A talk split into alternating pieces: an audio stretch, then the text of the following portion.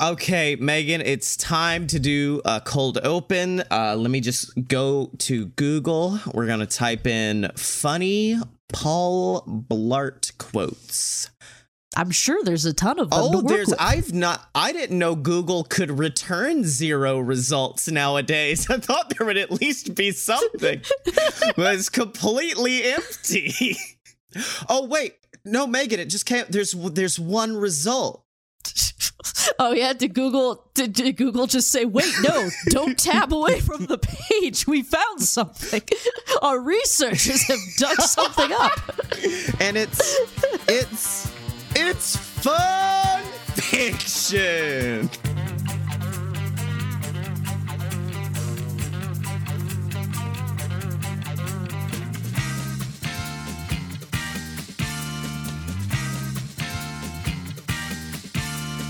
So, welcome to Fun Fiction, the show where two idiots ruin that thing you like, and I always bet on Blart. Scotty Moore! And I'm gonna crawl inside you and lay eggs like a baby spider. I'm Megan Danger.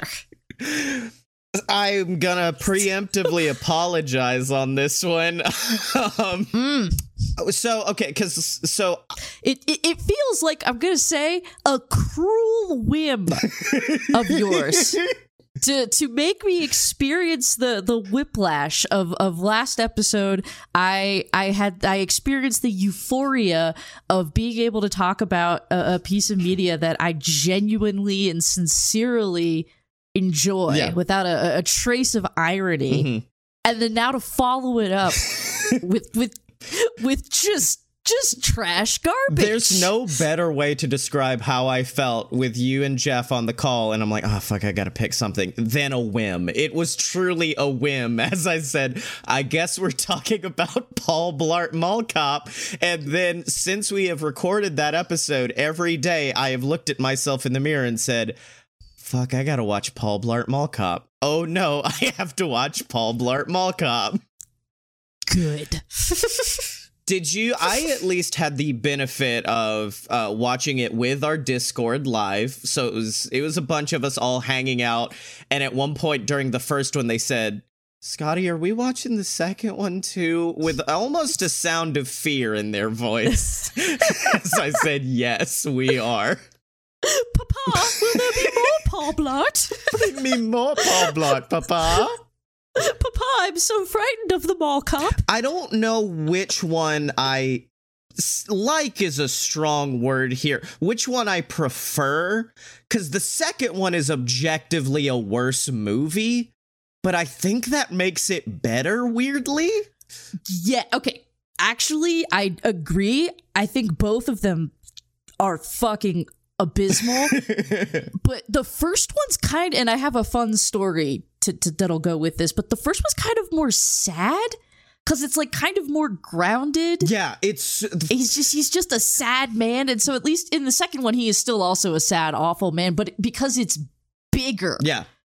Like you know in the second one he fight he fist fights a large bird and it's it, while the man plays piano in the background. You know what? That is actually kind of funny. In the first one he kills a dog with his segway. He does straight up kill it, and I don't want to go and use like till death to us do us blart like references, but yeah, like the worst thing you can do for your protagonist within the first few minutes of your story is to have them kill a dog, and yet Paul Blart said, "I'm in. I'm killing this dog right away."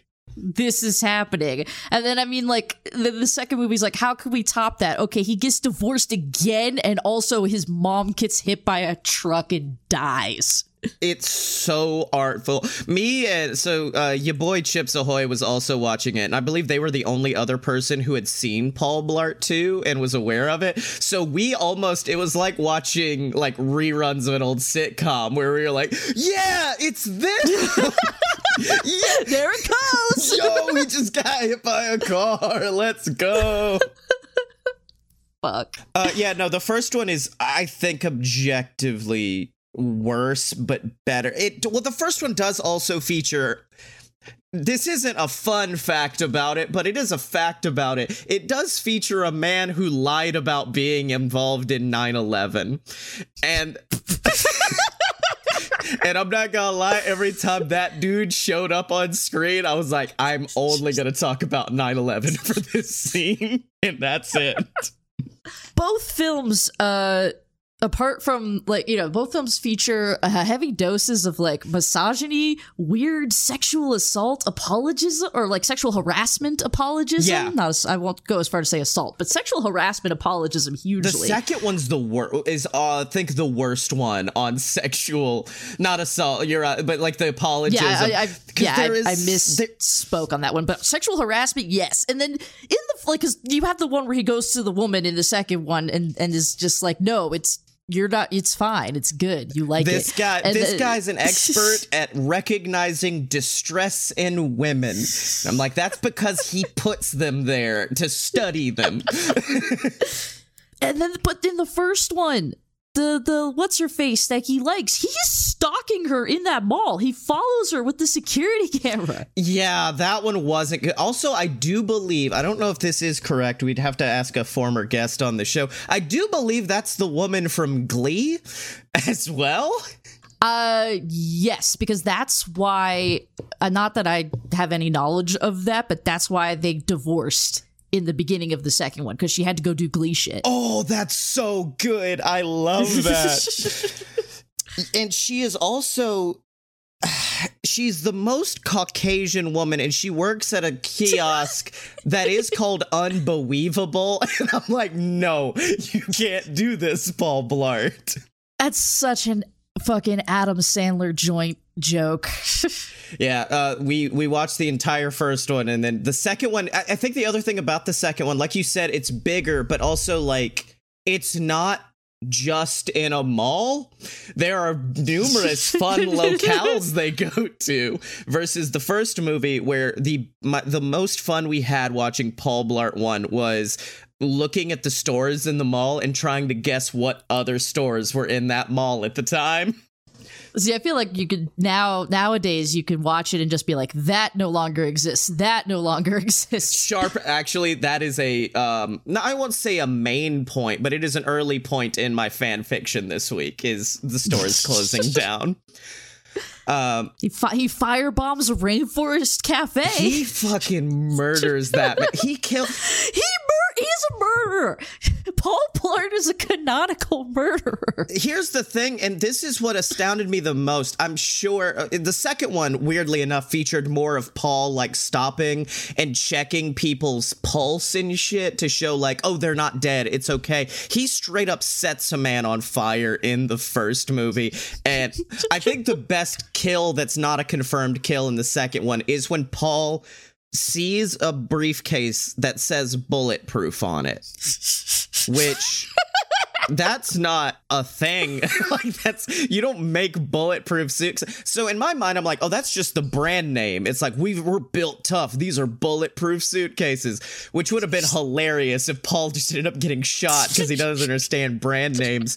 But That would have been so good. but he like launches himself forward onto this staircase. Launches. He's in it. He's the a, a whole Kevin James is in this suitcase. He launches into the air and cracks this dude on the skull on like the point of the suitcase, and the man doesn't die. that man should be dead. hundred percent. that was the guy who I believe looked like a human version of the Thing from the Fantastic Four. I, I think the thing that pisses me off the most about the Paul Blart films, and are, we're not doing recaps, are we? No, like, absolutely it's pretty, not. It's pretty straightforward. Paul Blart is a mall cop. Hijinks happen. Have you seen Die Hard? It's Die Hard, but with Kevin James in it. Have you seen Home Alone? Yeah, uh, it's Die Hard plus Home Alone plus King of Queens plus an insane amount of fat phobia, like a violent amount. Which I did keep in my fan fiction as well to stay true to it, but I did go so Oh my over the top that it's luckily, hopefully, gonna wrap back around. And it's kind of fucked up. I mean, the fat phobia and the body shaming is just fucked up in general, but it's kind of fucked up because like Kevin James co-wrote both films. Yes. W- w- hold on. It's like that, that's that's you. Do you, but and, do, and do you know who else wrote the film?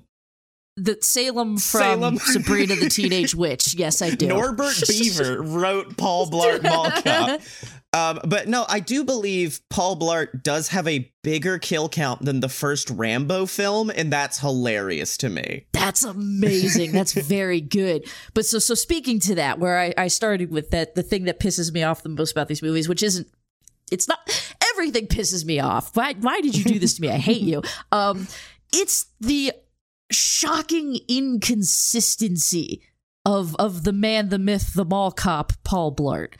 Because he is both a, a, a big, fat, dumb, incompetent idiot, but also he does cool stunts and, and kills. He kills for sport. He is Paul Blart Mall Cop. It just doesn't. He's just shitty when it's funny to kind of point and be like, "Look at him. He's so like he when he's trying to become a a state troop or what a cop or whatever, like a real for real cop, and like he does the test and he can do all the things. He just doesn't get there because of his hypoglycemia. I'm not even going to get into the fucking hypoglycemia. we that's have to shit. we have to discuss his Popeye the Sailor Man esque need for pixie sticks. But what I love about that first scene is the fact that he literally does like a standing beautiful backflip, is running like is acing this test, and then at the very end, his hypoglycemia, as it does with every person with hypoglycemia, causes him to immediately drop dead on the spot and scoot like within three inches of the finish line. And they're still like, we're not hiring this dude. He couldn't make that one last run, you idiot.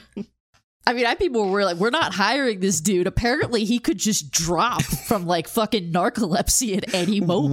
Whenever at any moment he can die. I okay, there are And so, to, like, that would almost be a thing that it's like, yeah, he's like a big guy, but clearly he's in shape. Like, look at all this stuff he can do. And you know, Kevin James is well. It, I think he did get bigger for this role. I think he was littler and Ke- and uh, I was about to say Kevin of Queens, but that's incorrect. I think he did get bigger for this role just to make it funnier, I guess. But he's like an in shape dude. Like, and here comes he's just a bigger, yeah, he's just like a bigger guy. Like, I, I wouldn't like. He's not like someone I would look at and be like, mm, yeah, that's a, that's a big old dude. I don't know. I don't know how to say that, but like. So it's just really weird where it's like, yeah, like he can pull off all this stuff, and then it's just like, look at this fat piece of shit, Paul Blart. If you were a construction worker and Paul Blart walked by, you'd be like, "Yo, big boy, what's up?" big boy. There's a lot of bad things in both of the movies, but I have one that is a personal vendetta that I will never forgive Paul Blart 2 for, and it's the fact that they set up a Chekhov's gun. Well, firstly, they do have Chekhov's literal gun show that they all use later, but there's also a Chekhov's gun that they don't fire, and I wish they did. And it's the fact that at the beginning of the movie, when they're checking in, Paul's like, "I'm gonna be part of the big uh, mall cop festival thing, and it's the biggest thing going on." And they're like, "No, the biggest thing going on is Mini Kiss is here." Which is normal kiss but little, and It sure is. and later in the movie, Paul gets into an elevator and is like, You guys play Beth? Which I feel like would be my first question if I met Mini Kiss is do you play Beth? And then he gets off the elevator and then like one of the mini kissers is like, Told you we should play Beth, and then they don't play Beth in the movie, and I'm so upset about it. Truly, this is the great sin of Paul Blart Mall Cop 2. Um, no, the strawberry, the straw bukkake is the great sin of Paul Blart too. God, yeah, I guess I guess we kind of because yeah, he's got hypoglycemia, which in the movie just means sometimes he just passes the fuck out unless he crams candy down his his terrible Kevin James face hole. Yeah. Pure pixie And- sticks. He just keeps pixie sticks on him.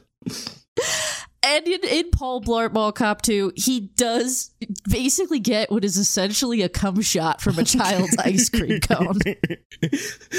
That was the best part of watching it with Discord, as they were all like, "Oh no, it, it won't be that bad. He's just gonna like lick off, the, lick it off the ground," which is like already objectively a bad thing. And then they're like, "Wait, no, why is he turning over like that? Wait, no, why is he doing it like that?" Which he has a moment like that in both of them, and arguably, I guess Popeye the Sailor Man eating him some spinach moment. Um, I think the one in the first one's worse because it's just a nasty sucker covered in like lint and stuff. It is it is it is a disgusting like floor lollipop. Yeah. but it, it doesn't have the immediate that that that this very specific horror of like the accompanying visual of Kevin of- James.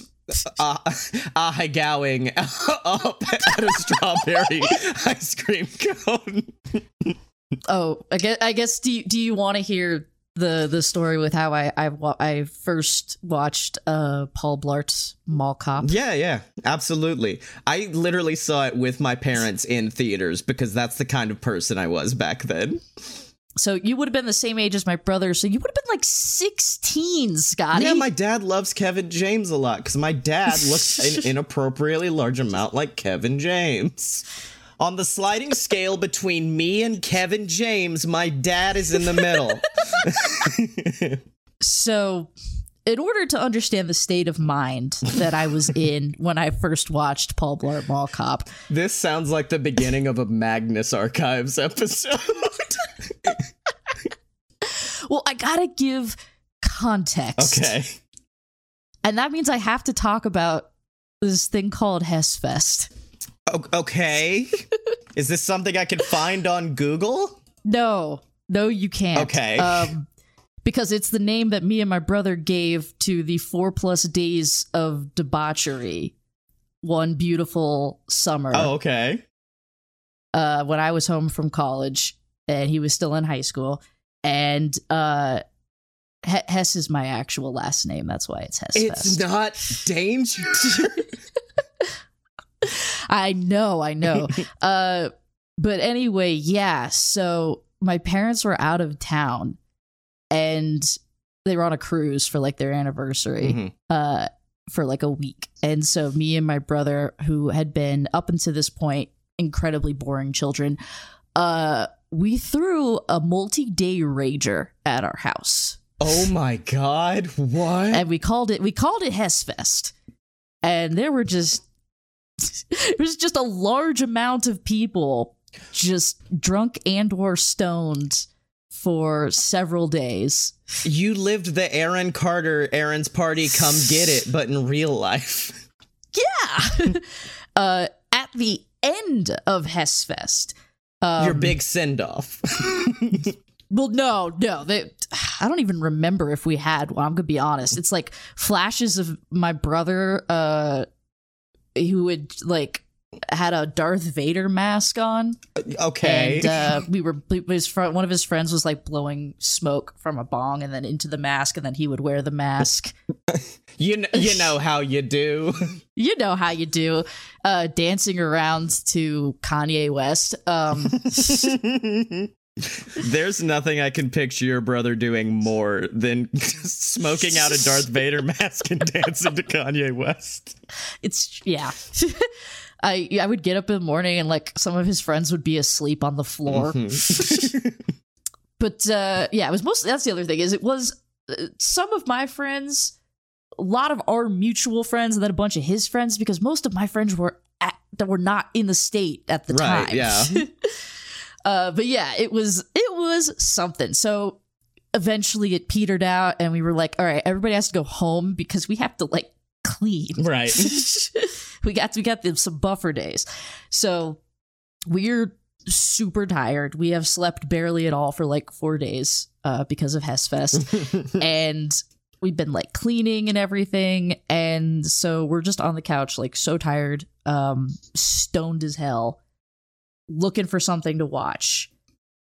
And we put on Paul Blart. Absolutely, you did. There is nothing better to come out of a rager than Paul. Watching Paul Blart is that moment of I've I've reached rock bottom. I've got to get. I've got to turn some shit around in my life at this point. I got to change some things. So as we were watching it, we are like, is it just because we're high or is this like, this isn't funny? He just killed a dog. This seems kind of serious. His life is is horrible. Is this just a really fucked up dramedy and like we didn't know it? Is this like a an actual like somber film about a sad middle aged man? and we were literally just like walking around in a circle because we were just exhausted and high and so confused while the movie was going on, just being like, is is it just like a really weird, like dry, like satirical film? I there is a scene that I remember really thinking was funny as a kid, and then as I watched it two days ago, I realized this is really sad. And it's this scene where Paul is sat across a man who we dubbed Black Guy Fieri. because he has on a flame shirt and they're both eating the driest nachos I have seen in my it's, entire life. They're the saddest fucking nachos in the world. Yeah, uh, eating those. And then Paul's like, Ooh, these are a little spicy. Let me drink some of this. And then grabs like a pitcher, which you know, the only thing you get a pitcher of at a bar is alcohol. But Paul just begins downing it. And then they're like, Oh, by the way, Paul, that's not lemonade. That's a margarita. How do you not know the difference between a lemonade and a margarita? Well, if you are a, a deeply deeply depressed alcoholic, possibly. But he doesn't drink. That's the other thing. He does not drink, which is so weird to me. it's really weird. So then he just gets really drunk, ruins his because. Uh, like at the beginning of the movie, he has a good relationship with Glee Woman. Like, she, yeah, like she's kind of into it. and him. she lets him like drive her around on the Segway, and then he just ruins it that night. And then the next day is like, doesn't apologize to her. He's just like, I have hypoglycemia and alcohol turns to sugar in the blood. And it's like, Paul, that's not the issue, bud. The issue the issue is like you grabbed the microphone from a very scary looking karaoke singer, screamed I'm a golden god, and jumped out a window. It's the hypoglycemia. It's the hypoglycemia that gets you when you think about it. Holy. We have to we have to talk about the card that he gives her. The card that he takes the time to to steal. Right. And pick out while his daughter is in danger. I'll be honest, I didn't mind it that much. I thought it was kind of sweet. I thought since he had already like shown that he's trying to save her, I think there was already a redemption arc in her mind. So I didn't think it was that bad until you read it. And that's where the issues begin it's it's awful. So and I, I did see I did not watch it in Discord with you guys, but I did see that you did post a screen cap of it in the Discord. And honestly, what's weird is his handwritten part is less creepy. So it says, Amy, you are like a great meal. You make me feel stuffed with feelings. Plus, I don't need to unbutton my pants. Paul. Firstly, uh, Paul, never tell the person you're trying to go out with that you don't need to unbutton your pants. the creepy part to me is the letter itself, is the card itself. This is what was already written in the letter. There are these moments in my mind, crystal clear images of you and me and how we fit together. And it all makes such perfect sense. And I know what I want. I want to touch you so softly. Happy birthday. Fucking sucks. worst, worst. Paul, but so fucking creepy. Th- that means Paul went in there. I-, I guess he was in a bit of a rush. His daughter had been kidnapped, but like that's the one you grab. But you get the one with the puppy on the front that says "I'm sorry" or something like that. I'm sorry. that would be better than than that fucking god. It's it's just it's the combination of that creepy ass card and his d- bizarre childlike sentiment. Yes. Um I uh, I'll probably I don't know if I can put this in the comment. Yeah, I could probably put a Google Drive link in the show notes for this. Uh the last thing I do have to say about Paul Blart too is there's this moment at the end where Paul Blart confronts the villain of that movie who is arguably trying way too hard. The villain in the first one tried the exact right amount to be in a Paul Blart movie. Well, it's it's what's his face Neil. Mc- it's it's something. Neal McDonough for the second yes. one. He he that man does not phone shit he in. does not. He nails it through the whole thing. But like Paul confronts him and then is like, But you don't seem to understand what I've got on my side. And then all the mall cops we've met in the movie come out behind him. And it's at that moment during the movie, I paused it and said, Give me one second, y'all. And then I loaded up the Avengers theme song. Perfectly syncs. I hate it. Perfectly syncs. I hate it. so yeah, I, I uh, ended up cu- cutting all of that together, and then also putting Paul Blart's face on Captain America when he says "Avengers Assemble." So I may put that in the show notes. Um, You have too much free time it- officially. it was one of those things that as soon as the movie was over, I said, "I gotta do it. I gotta do this. I can't not. It's gonna be in my brain forever." Oh, we didn't bring this up, but God, they did his daughter so dirty in that second movie. They did. Because, and not even like character was, because character was, she has some interesting growth. Like she's moving away to college. It's the fact they dressed her like the oldest woman in existence for every single scene she's in. Yeah, she's uh she's in some grandma clothes, and then you get that creepy fucking thing where it's like that like you can't wear the bathing suit or whatever because it's like too revealing. It wasn't revealing at all. She looked like that girl what got turned into a blueberry in Willy Wonka. like it was just all like her almost her whole body was covered and Paul was like, "Whoa, ho, I see you're revealing Victoria's Secret." and it, it's I don't know. It's just like I know that that's like the weird like dad daughter purity thing. It comes across. He's a worse person. So gross and he's creepy. a much worse person in the second one. I don't know what it is, but he's a This is true. He's a terrible person in the second one, objectively. Uh, also, she ends up finding like a boyfriend, but that boyfriend does look a lot like Danny Gonzalez, and I was like, "Oh no, yeah, he does, and he's he's dumb as a rock. he's such a little idiot." He might be the best part of that movie. Uh, should we get into some fun fiction because we're gonna be here a while, and I do apologize for that. We both we Mm. both worked off the same prompt, I will say, because at one point I was like, "You're definitely doing this, right?" And you said yes. Do you want to go first, or do you want me to go first? I'll go first just because mine's pretty short, Okay, cool. And I know you've got you've got your fucking Homeric epic Yes. Paul Blart Iliad you're gonna hurt me with. Uh, okay, so uh, for my my uh, as you said, we have the same prompt, which is Paul Blart Mall Cop Three. Obviously, right? obviously. Now, um, this is more what I've got is sort of more of like a loose pitch than something that has been, you know, fully meticulously crafted. Right. Um, and I'm gonna have to give you again just some context. It was Hessfest 2015.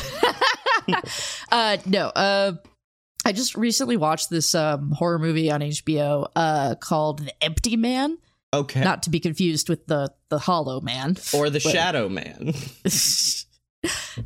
It's it sucks shit. It's a bad movie. um I put well I put on because the concept was interesting to me because it was about like a bunch of like people that teen the cult that like recruits teenagers and shit to think really hard about stuff so they can make like tulpas and they make a tulpa of a man. That's that's sick. That's pretty interesting.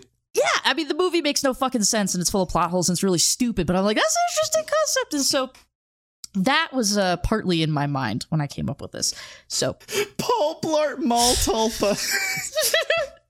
So hear hear me out. Okay. This is a story about six childhood friends that they they've grown up together um and they're they're teenagers.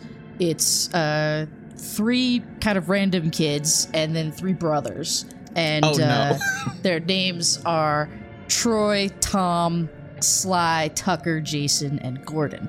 Unfortunately, uh, Troy gets into a terrible car accident the day before they're all gonna go see Paul Blart Mall Cop. And so the other boys, like, they go to the hospital, they're like crowded around Troy's bed, and like it's not good. It's it's looking pretty bad, and they're just like, oh my god, like you know, like this can't be happening because they're like 15, you know. Oh, I thought that was like, them reacting to Paul Blart Mall Cop too. this can't be happening. be happening. Well, and Troy says to them, "Hey, like it's gonna be okay. go see Paul Blart for me. Because that was what they were all going to do as a group. And so they do, not only do they go see Paul Blart, they make a solemn vow that every year on the anniversary of Troy's death, they will watch Paul Blart Mall Cop. Oh my god. Fast forward 10 years, they are now adults. The weight of the yearly Paul Blart watch weighs heavier and heavier on them. They, the, you know, it's no longer about celebrating the memory of their dear friend. It's it's become like a it's become a chore. It's become a, a drudge. It's become something that they actively hate. It's habitual. Yes, it's habitual. I mean, they're they're saying that they're still doing it for like Troy, and also like you know now that they're adults, they're not like this is the one thing that brings them all back together. Right. But also they hate it so much because it's a shitty movie that they have tied them their friendship and the memory of their their dear dead friend to, and so they're just consumed with with these hateful thoughts about Paul Blart Mall Cop that are so intense and so extreme No. that Paul Blart begins to manifest in the real world and hunt them down one by one. Much like um, a much better horror film, It Follows. Oh, okay. I was gonna say it also has like it chapter one and chapter two vibes. It's got some it vibes too. Yeah, there's some it vibes there. Uh, but yeah, so like they'll they'll start hear like the squeak of like a Segway, like a like mm-hmm. down a hallway, but they turn around and there's nothing there. They they see like a trail of like pixie stick dust mm-hmm. leading up to like a an open window. You see like the shot from Signs of a birthday party, except instead of an alien, it's a Segway. And yeah, so in these bits and pieces, Paul Blart manifests in the physical realm and begins, you know, uh, killing them one by one until uh, it takes out the the other two extraneous friends, and then there's just the three brothers that are left, and they have to figure out, okay, well, if he's a manifestation of like our thoughts, we have to watch Paul Blart again, but we have to like we have to enjoy it, or he's going to kill us. oh no. so you just gotta go through the whole movie and be like, I guess that's all right. That's a cool bit, I guess. This movie is called Till Death Do Us Part. yeah, Blart. that's what I figured. I will I say, was I, I wanted you to I was I was like, oh damn it, he already brought up the podcast. oh yeah, yeah. I, I the moment you were like, so there's three brothers. I'm like, mm-hmm, yeah. I feel like I know where this is going. Shit, that's very Paul good. Blart hunts them for sport. It's like um it's like uh the uh human centipede sequels that were just like someone watched the first movie and decided to do copycat killings and the, the third one's like someone watched the first two movies and then decided to do some copycat killing. Oh god, yeah, that's really good. Um I ju- I think there were I think there were probably about three points I actually laughed genuinely at what they were trying to do. I am ashamed of the fact that I did giggle at the point where he tries to do the cool slide, except he stops really short and just has to like wiggle his way behind the thing. It's not a good movie, but with friends, No. you can make it work. I suppose. All right. Well, anything else on Till Death Do Us Blart? Coming soon to a theater near you. Um, it's very heavily rated R. Oh, also. absolutely. Very gory. Um, well, with me, I sat back. I had a few thoughts. I was like, well, I, I could make this silly and goofy, or alternately, I could take the Taika Waititi approach, which is the first two weren't good. I'm a now I'm gonna save it. I'm gonna go in this third one and I'm gonna save it, No, turn it around. Then they're Oh. then they're gonna give me Paul Blart Mall Cop Four, and then I'm gonna make nothing but jokes in it, and people are gonna get real mad at me.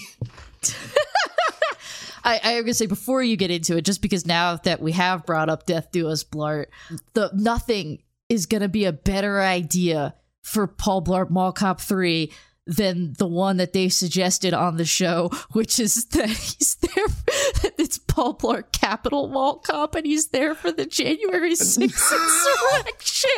I haven't heard that. I haven't heard the latest one. That's so good. I listened to it earlier.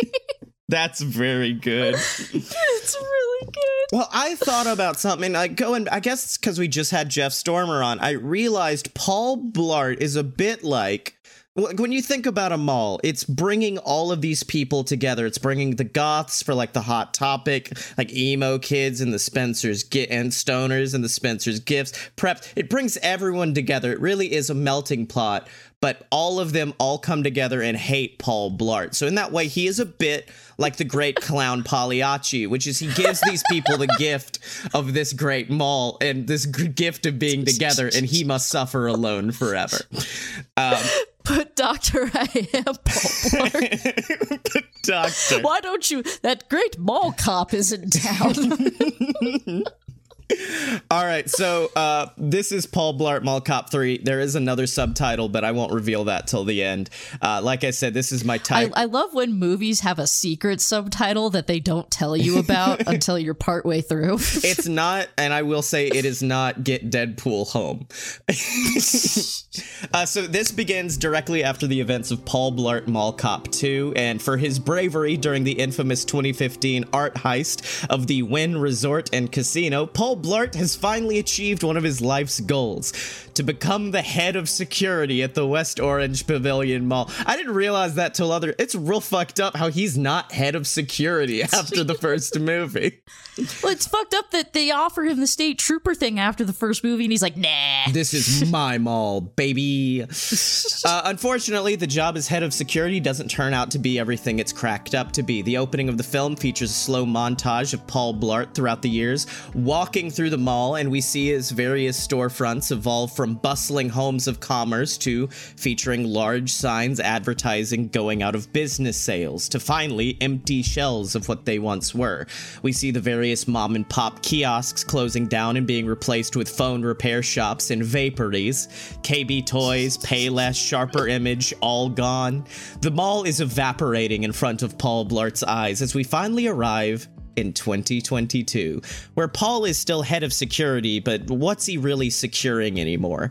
Due to budget cuts, he can only afford a staff of two himself and Danny, a weird little man played by Justin Long, who kind of. Oh. I love me a Justin Long. He looks to Paul Blart almost as an idol. Uh, Paul himself has aged up quite a bit. His hair is a little grayer, a little bit more unkempt. His famous mustache now has salt and pepper stubble around it. This is old man Blart we're dealing with. Oh my god. Also, I didn't write it in there, but just assume for the final fight, he shaves back down and is just the mustache. Uh, I'll make a mental note of it. yeah, and with uh, I'll be honest, you're gonna forget based on the other things I do to Paul Blart in this. Uh, with his daughter moving away to UCLA, he has found himself lonelier than ever before. So he tries to look to his past to find comfort, but instead only finds a mystery. You see, Paul Blart didn't grow up with a dad.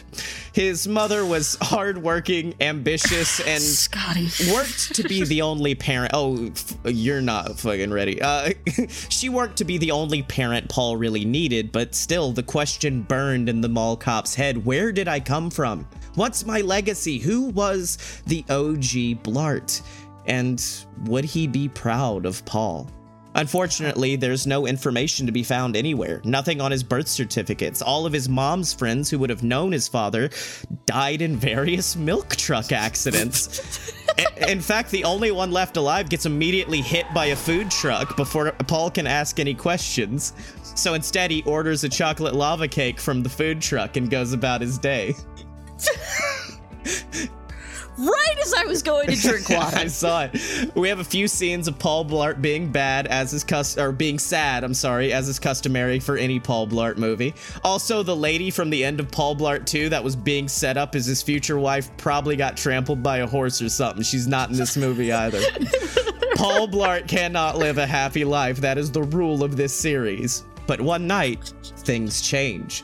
Paul goes into Paul the Blart, Peter Parker, basically the same guy. This is my gift. This is my curse. I am Mall Cop. If someone told you that this was a happy story, Somebody somebody, lied. lied. uh, Paul goes into his attic and begins looking through boxes, and he finds an old yellow envelope, and it says, From Dad. He opens it and he finds a letter. But before he can read it, he immediately spills all of the jelly out of the jelly donut he was eating onto the letter, and he can't read it. By the way, he was eating a jelly donut this entire scene. Uh, Paul sighs, disheartened, when he finds something else in the envelope, and it's this weird little green rock. Paul looks at it a bit confused and places it in his pocket. The first, last, and only gift his father ever gave him. Now, this is where the film takes a bit of a turn. Because as the skin of Paul Blart touches that rock and he places it into his pocket, it begins to f- faintly glow a sickly green color. Before we can get any answers, however, Paul rushes off to work one more day, just like he has for the past 17 years at the now dilapidated West Orange Pavilion Mall. He gets verbally abused by an old woman before a child kicks him in the kneecap when he passes by a K Jewelers. He and Danny walk inside, and Paul, curious about the strange rock he had found, pulls it out and places it on the table, readying to have it appraised by the Kay Jewelers people. Before anyone can walk over, Danny looks down, sees the rock, and snatches it away with fear in his eyes. Where did you get that? He asks the elder Blart as he grabs the rock off of the table, causing it to glow even more violently. Damn it, he sighs under his breath. Blart, I'm serious. Where did you get this? Uh, Fuck. I found it in a box of Cheerios? Blart lies through his teeth as Danny begins stumbling over his words. No, this is this is not good. We don't have time for this. Danny begins running through the mall as the green rock's sheen begins to glow brighter and brighter in his hands. Eventually, the light of the rock breaks through the gaps in Danny's fingers and begins shooting beams of green energy through the mall. Paul gives chase, attempting to wrestle the last gift of his father away from Danny, but the young boy is just too spry.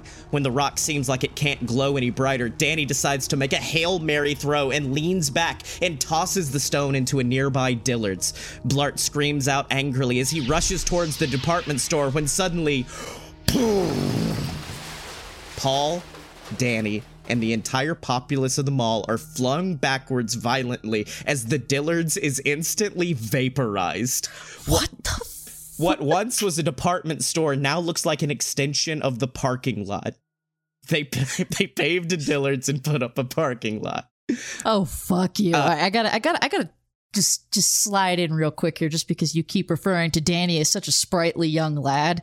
Just Justin Long is 44 years old. I'm aware of how old Justin Long is, but he's got a child's face, and I'm willing to let him be in this. and it's okay, it's fine. Uh, as the smoke and rubble begin to clear, three large men sporting strange rep weaponry rush in and immediately grab Danny and begin pulling him away. Blart attempts to wrestle Danny back, but it's no use. That young mall cop gets taken by these strange individuals, but Blart's day isn't over yet as he looks up to see an imposing, slim figure staring down at him, the villain of the movie, played by Giancarlo Esposito. Why, hello there. He smiles that trademark terrifying smile as he holds out a hand. Please, let me help you. I just need a bit of information from you. Who is in charge here? And you know, Paul Blart could have lied in that moment.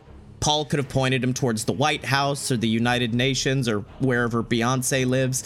But the fact of the matter is this that was his mall. That was his Dillard's. And there was only one man in charge Paul fucking Blart. I, I am. Paul finally spits out between breaths. really? The man's false smile quickly becomes a real one as he chuckles to himself.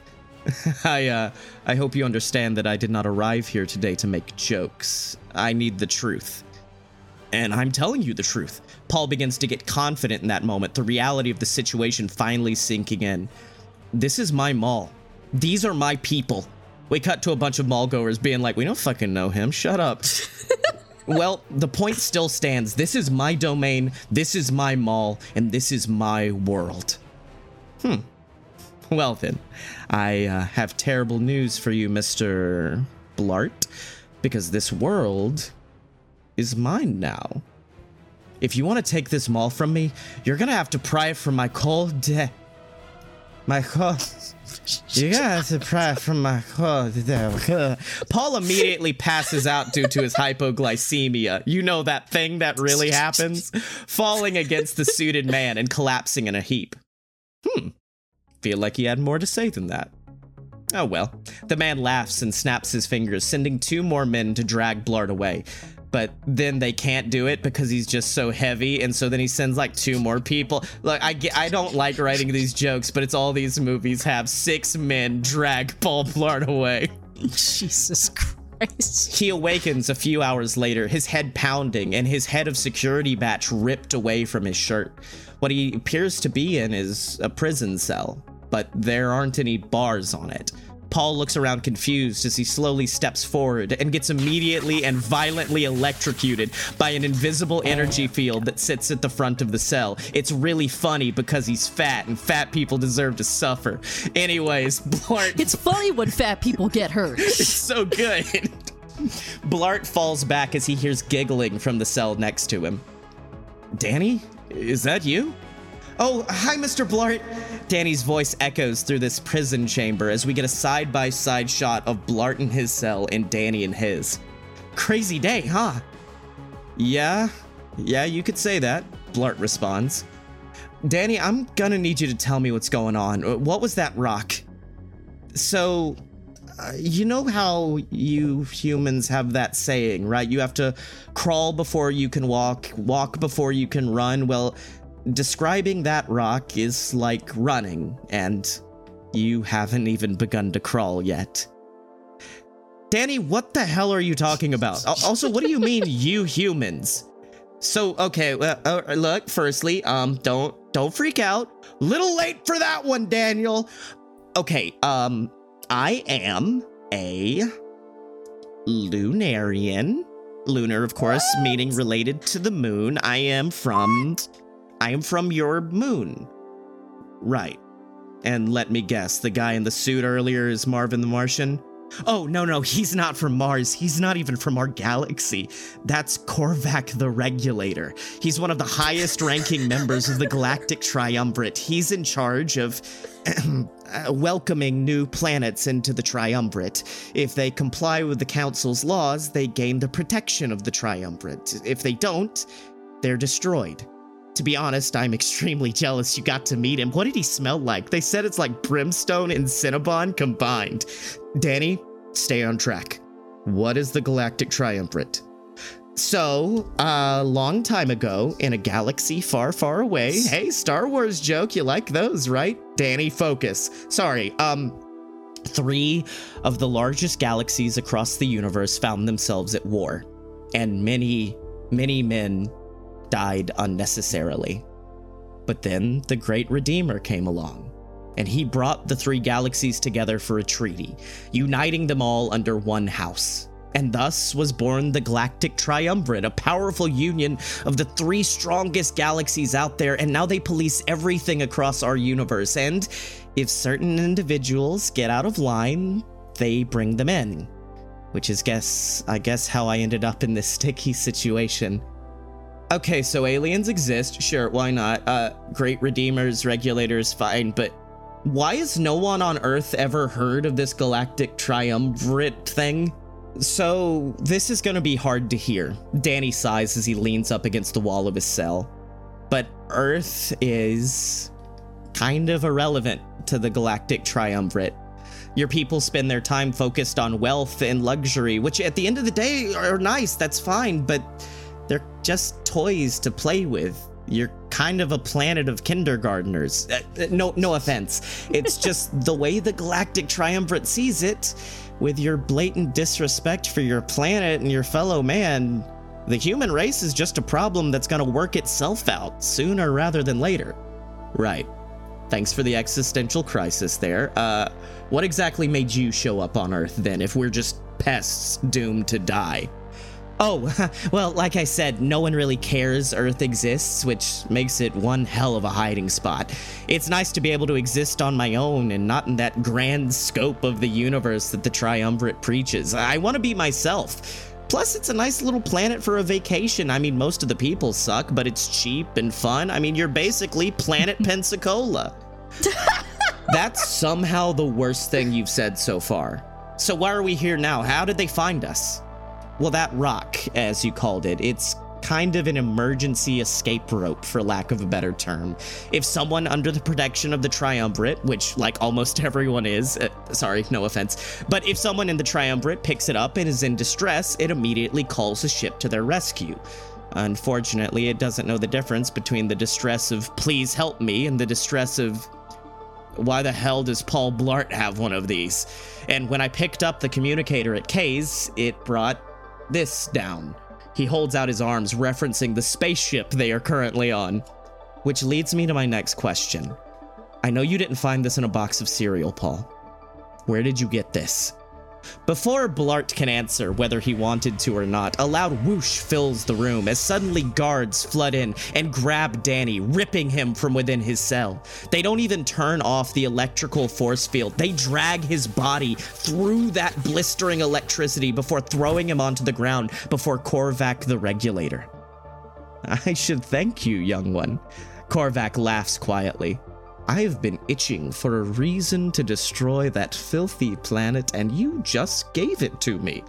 I mean, we could erase the memory of those individuals who saw our ship land in that departmented store or whatever, but we can't erase the footage that already exists. We can't erase the effect it's already had. The news broadcast, the conspiracy theorists, the evidence has already begun to spread like a virus.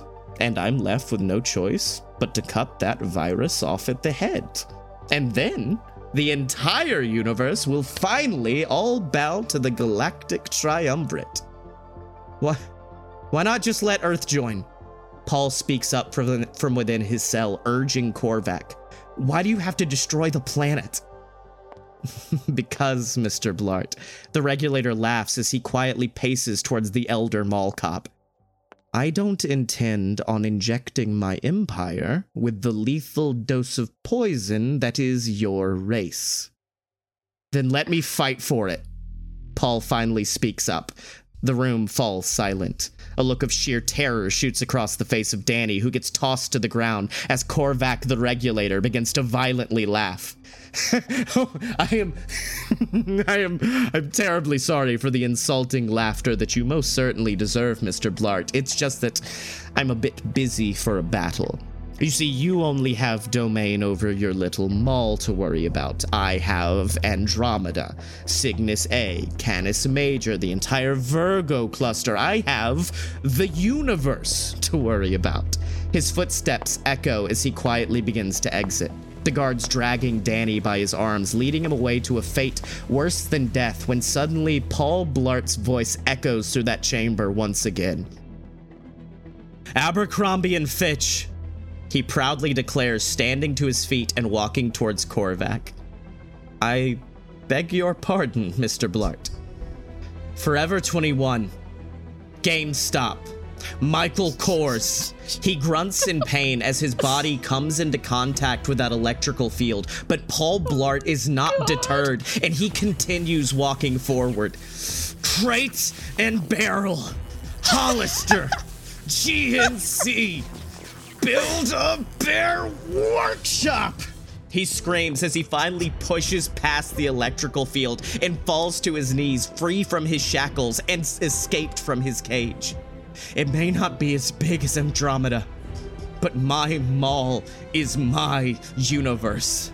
My stores are my galaxies, and each person who works there is a world unto themselves. And I will fight for them. He looks over to Danny, blood pouring out of his nose. And I'll fight for him. And if I win, Earth is free. And if I lose, just remember to bury me outside the Johnny Rockets. Paul Blart holds out a hand to Korvac the regulator, who looks down with a smirk. Hmm. Clear my schedule, men. This is going to be interesting. He smiles and shakes Paul Blart's hand. You have 12 hours to prepare. Good luck, Mr. Blart. Oh, and please remember to take your trash with you. With a quiet chuckle, the guards toss Danny towards Blart, where the young Lunarian falls in a heap at the foot of the mall cop. Danny looks up in amazement as the doors shut behind the guards and Korvac. You. You saved me. Temporarily, Blart responds. I. I, I can't promise anything in 12 hours. I. Wow, I I just did that. Wow, oh wow. You did! I am both proud and very amazed at how stupid you are. Yeah, you're not the first one to say that. Come on, let's get you ready for the big fight. Danny urges, placing an arm around Paul and walking him out the door and onto the main bridge of the ship itself. It was massive, with a large glass dome sat overhead, allowing sunlight to rain down onto its inhabitants. The most shocking part of it all, however, was how familiar the sight was to Paul Blart. The ship had two levels, one level forming a border around the inside of the ship that allowed them to look down onto the level below. In order to move between the two levels, the ship's inhabitants used such high tech equipment as moving stairways and elevating chambers. Within each level were numerous smaller locales where one could grab food or shop or even bank, while Korvac the regulator would refer to this location as the Galactic Starcade. The truth of the matter was Paul Blart's in home territory. This was a mall. Paul excitedly rushes forward and immediately stumbles down an upward moving escalator because he's a big fat idiot. But eventually, he manages to fall all the way down to the first floor, and what he finds before him could only be described as a galactic Bass Pro Shop, featuring large guns and machetes, perfect weapons for his battle against Korvac. Paul smirks as he steps forward into the store, and is immediately electrocuted. He falls back as once again one of those electric force fields prevent his entry into the store. And that's when Paul noticed something strange about this mall. There weren't any fun interactions between guests. You didn't see the goth kids from Hot Topic drinking orange Ju- Julius's with the nerds from FYE. You didn't see the beautiful union of Aeropostale and Abercrombie. There was a gap not the store. There was a gap between the people. Damn it. You see, a mall is a melting pot. It brings together everyone and allows them to experience hundreds of different types of people in different types of stores, but not this mall. This mall, the stores weren't invitations to new perspectives, they were prisons. Paul watches as nearly a dozen camoed individuals, all looking the same, stepped into the Galactic Bass Pro before walking right back out and out to their car. I guess car. Okay. He lo- he looks over and sees the same thing happening at every store in the mall. Uh, sorry about that, Danny comments. In order to prevent crowding and assist customers in their shopping journeys, the Galactic Triumvirate created an economic algorithm that analyzes the clientele of the ship and gives them custom maps of the area, allowing them to access only the stores they actually need. This prevents wasteful window shopping and helps people get in and out faster. That's not what a mall is. Paul looks disgusted as suddenly a bright beam of light shines from Danny's watch and runs up and down the mall cop's body. Whoa, hey, what's going on there, big man? Oh, I just needed to get you analyzed, so hopefully we can get you into a store and get you suited up. The device on Danny's wrist beeps after a moment, signifying it had completed his appraisal of the Terran known as Paul Blart. All right, here we go. Looks like the store meant for you is right over here. Danny turns and reveals a bit of a strange store. I'll be honest, I'm not exactly sure how it's even a store because it's just like a bunch of people like walking into rakes and then the rake like shoots up and smacks them in the face. And then in the corner, there are like a bunch of people partaking in like nacho eating contests and chugging margaritas. And then in the front of the store, like directly in the view of the public, are two Stairmasters, which featured two individuals consistently falling down them comically while another finds himself shot across the building after falling on a treadmill. Interestingly enough, this is one of the few stores that actually featured window shopping in a way. People standing, staring, and laughing at the bumbling idiots within. It wasn't a store, it was a zoo. A zoo that, unfortunately, Paul Blart saw himself in. Funny joke, Danny. Paul comments under his breath as he rushes back towards the escalator and rides up to the top. No, Paul! Danny gives chase, following Paul back to the cells they recently escaped from. I didn't know it was gonna do that. I don't control the algorithms. I, I, I promise. No, Danny, look, it's, it's right. That's who I am. I'm the fat guy to laugh at. I'm the comic relief. I am not the star of this story. I'm not meant to save the galaxy. I'm not even meant I'm not even meant to protect my own mall. I'm just here for jokes. So Guess it's time to get ready for the next big punchline. Blart stares out a window that looks down on his home, the West Orange Pavilion Mall, not even a speck on the big blue dot that is planet Earth. Paul, that's. that's not true. Danny comments quietly as he places a hand on Paul's shoulder. Paul, I know who you are, and I know what you can do. And I have to tell you something. I have to tell you why I actually ended up on Earth. Danny, what does it matter? I'm gonna die in 12, oh, 11 hours now. I think you'll find it matters a lot. You see, when the Great Redeemer formed the Galactic Triumvirate, he was a kind man. The reason why he was able to unite all of these worlds was because he celebrated their differences. The reason why he saved the galaxy wasn't by doing it his way, it was by letting everyone do it their own way, to be themselves, to live their truths until Korvac came along. Because Korvac realized that it's a lot easier to get everyone to think the same versus accepting that we can't. And about a month after Korvac took power, the Great Redeemer disappeared. And for years, no one knew where the hell he could be. But I did. In the moment that my mother and father allowed me to go off world, I immediately came to Earth. One hell of a hiding spot. Blart reiterates Danny's words from earlier in the day. Planet Pensacola, baby. But unfortunately, when I got here, the Great Redeemer was gone. I couldn't find him, I couldn't see him, but but I could feel him. I could feel the energy of someone who was willing to accept everyone. I could feel the energy of a man that would withstand eternal loneliness to ensure there was a place where the many could be united, and that man was you, Paul. I, I want you to see something. It's honestly not something I was able to see myself until you pulled that homing beacon out. With that, Danny reaches into his pocket and pulls out a folded piece of paper that had been ripped out of a textbook, handing it to Blart. Paul slowly unfolds it to reveal a picture of the Great Redeemer.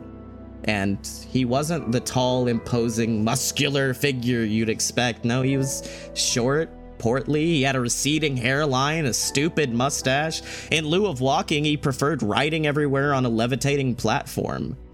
And in the footnote of the image, it reads Blartox the Great Redeemer. You said it yourself, Paul.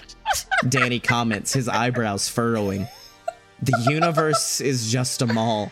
The galaxies are just storefronts, and the Great Redeemer was just the first mall cop. And I think that legacy lies in your blood. Paul Blart, you are the mall cop supreme. Well, I guess I gotta fight him now. Paul finally comments after a long silence, causing Danny to erupt in joyous laughter as he hugs Blart. And I'm not just gonna fight Danny, I'm gonna win. Well, you know, he does have like a giant mech suit, so. Oh, yeah, I really feel like you should have started with that, but uh, okay, fine, fine. He looks out back towards the mall where he sees two people a young emo girl with blue hair and pronouns from the Spencer's Gifts Pavilion, and a shirtless, muscular man just getting off his shift at Space Abercrombie and Fitch. The duo collide, dropping their bags, and give each other the biggest, brightest smiles when suddenly the devices on their wrists shock them back to reality, causing those smiles to fade as they collect their items and walk away. Hey, wait a minute! Blart screams out as he picks up a shirt that says 420 365 and hands it to the young girl. Thanks, she smiles nervously, as everyone does when approached by Paul Blart, and attempts to shuffle away when Paul grabs her by the arm. Hey, um, I'm not telling you what to do, but seemed like that guy really needed a shirt. He gestures towards the shirtless Abercrombie model, and moments later, the duo the duo were strolling through the mall, his abs now covered in a weed shirt, as she smiles the biggest smile and jumps on him for a piggyback ride. Why did the aliens have weed shirts? Look, you know aliens love weed. One thing aliens love is weed. Now, I'd love to tell you that the following 11 hours had Paul Blart with like a cool samurai sword fighting off Jaegers and various battle simulations, getting stronger by the minute, but that's not Paul Blart. Instead, what happened over the course of those 11 hours saw that shopping pavilion become a mall. Preps, geeks, weirdos, and punks all coming together to enjoy each other's company and enjoy the mall. But as the day began to come to a close, Paul noticed something bizarre.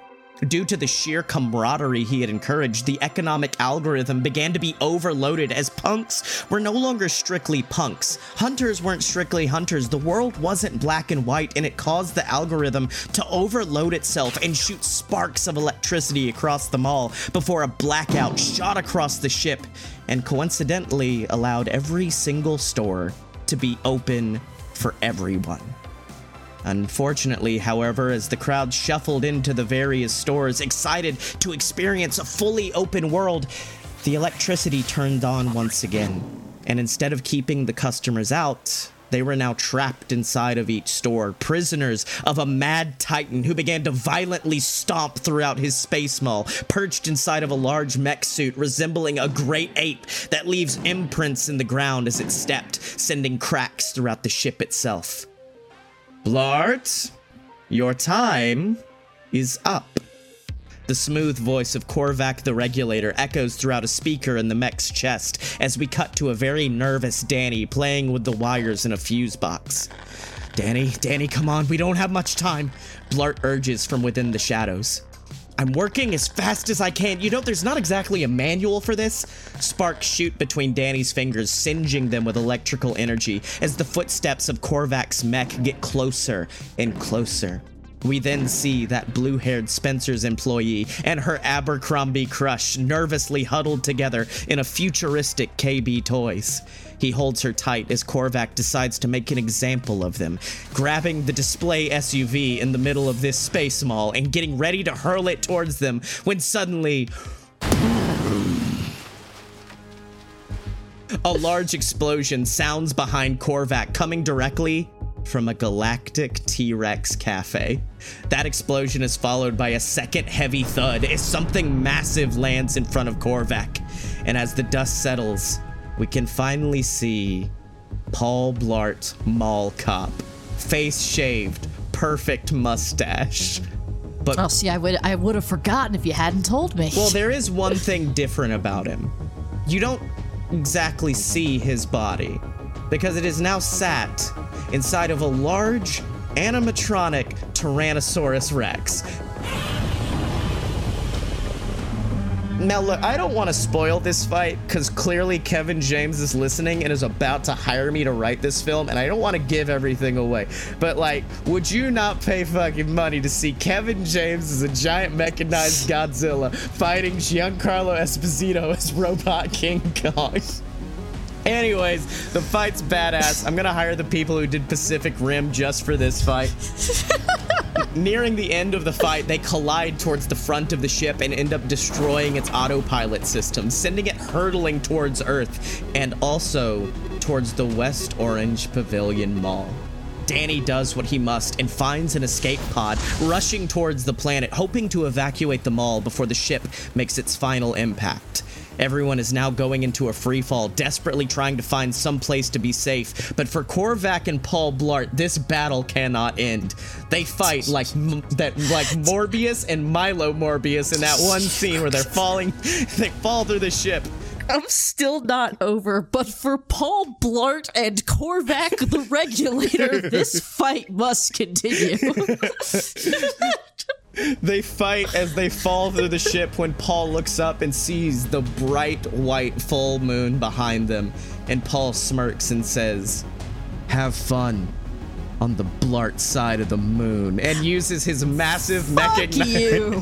uses his massive mechanized T-Rex tail to whip Korvac out of the ship through its glass ceiling and into space itself, where he hurtles towards the moon. Meanwhile, back on Earth, Danny manages to evacuate the mall just in time as the ship crashes down and unfortunately completely obliterates the West Orange Pavilion Mall. However, ironically enough, the mall within the UFO relatively untouched. So we cut forward a few months, and now the West Orange Pavilion Mall has reopened, but with an Area 51 UFO type theme. And as far as the galactic triumvirate goes, it is finally united all planets, all galaxies, and all universes as Earth becomes the final piece in the puzzle and Paul Blart Space Cop takes his father's place as the leader of the universe. But his home will always be right there at the West Orange Pavilion Mall. And then he like trips on a banana peel or some shit because he's like real fat, and then everyone laughs at him. So that is um that is Paul Blart Mall Cop Three, Blart Side of the Moon. God. so what what Paul Blart movie is your favorite one? Oh, I like the one where Paul Blart fights Korvac the regulator to take let Earth take its place in the galactic triumvirate. Very good, Billy. Very good. Fuck, dude. So that's what I wrote. Your silence speaks volumes. I mean, it's probably the best Paul we really didn't follow the prompt of this show at all this week. We did not ruin that thing you like. We made we fixed that thing you hate. Exactly. But now we fixed Paul Blart. We got to move on to next week and I don't know, uh, it's audience request week. Any of these sticking out to you? Now, while you look that up, I will say we have made history today, kind of. Because when we did start our episode ideas baby spreadsheet, the very first thing I put in was Paul Blart Mall Cop. So we have now officially done the first thing I've suggested. shit. Oh my good god. Yep, there it is. Mhm. And now it's gone. I do love in uh, in the Discord. Big Mike was like, "I don't think I did this to y'all, but I am sorry if I did." And I'm like, "No, no, no, don't worry. It's not you. It is fully me. I fully did this to us." Clifford? Yeah, let's do clip. Oh, yeah, because oh yes, that means I can watch the new one. And you know who's in it? Your favorite Martin Short? is Martin Short in the new Clifford movie? Why did I feel like he was? No, it's our favorite um it's our favorite person whose interests lie elsewhere, Jack Whitehall, I believe is in the new Clifford Ah. movie. As uh, wait, Jack Whitehall, Tony Hale and John Cleese. What a lineup for Clifford the Big Red Dog. Yeah. Huh. Oh wait. There is there is this other Clifford with Martin Short in it, but it, I don't think it's the same Clifford. It also says Martin Short is a precociously nasty 10 year old. I really hope, I hope, like, actually. what? what is this? What is this? Can we? ah, I know this isn't what they suggested. I want to do this movie with Martin. Oh, from 1994. Oh, no. I want to do this movie with a 10 year old Martin Short in it. Oh no, we'll do Clifford the Big Red Red Bog next week. Oh my god, this is the best.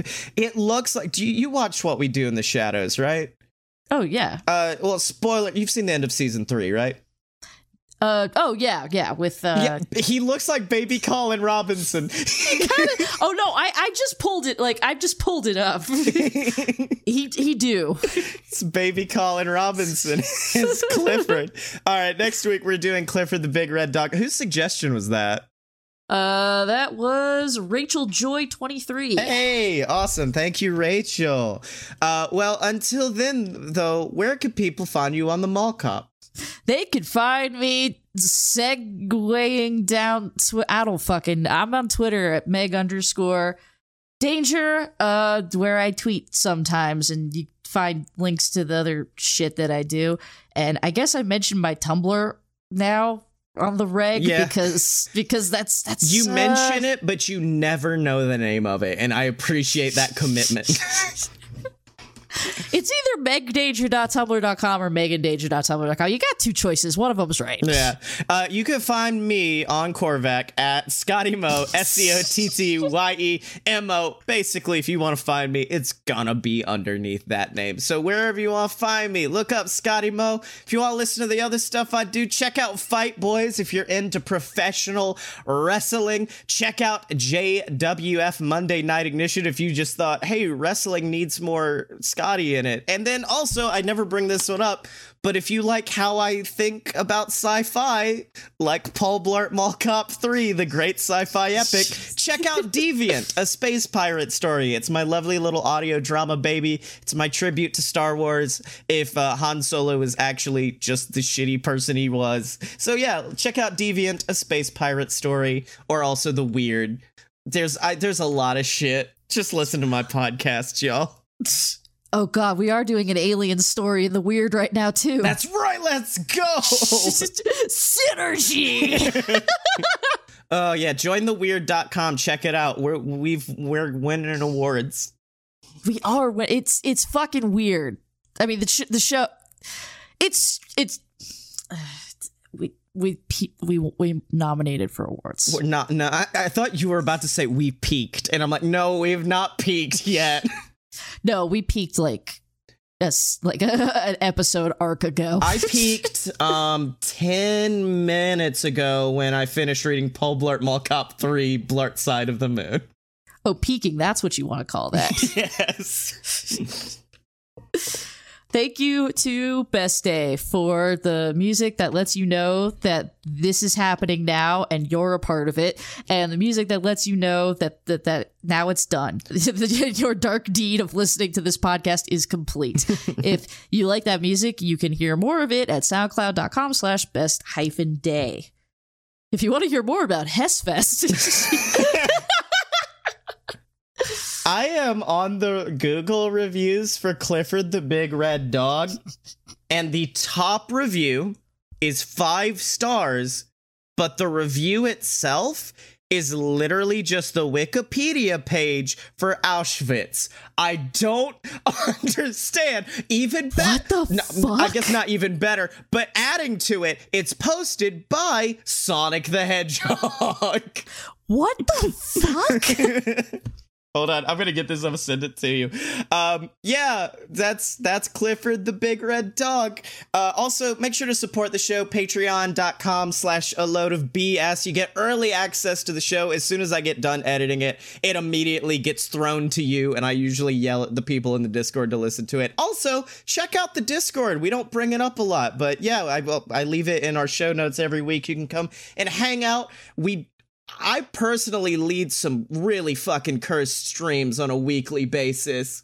More yeah, you've you've become a little stream boy. yeah, but only on only on Discord. Morbius, Money Plane, um, uh, Chippendales Rescue Rangers on multiple occasions. Uh, yeah, and then God. also we do have. Make sure to join us for our uh, exclusive Great Food Truck Race fan club we've opened up. So check that out. That's going to be in the show notes. Join the Discord. We'd love to see you there. And pick up that merch at merch.aloadofpurebs.com. It's all still there, shockingly enough. Incredible. I actually I gotta get. I mean, the one that I, I gotta get is one that that's not a stolen IP, which is just the New York Slice shirt. I got to get the New York Slice shirt before a New Jersey Web Fest so I can wear it into New York as I get a New York Slice. yes. I have just sent the review of Clifford to you on Facebook. Oh, it's like a full description of Auschwitz. Five stars, Sonic the Hedgehog, and then it says 174 people found this helpful. and it, yeah, it's just copy pasted from what the fuck? what the fuck is this? What are we doing next week? I I don't I don't think Clifford the Big Red Dog is about Auschwitz, but who knows? I guess we're gonna find out.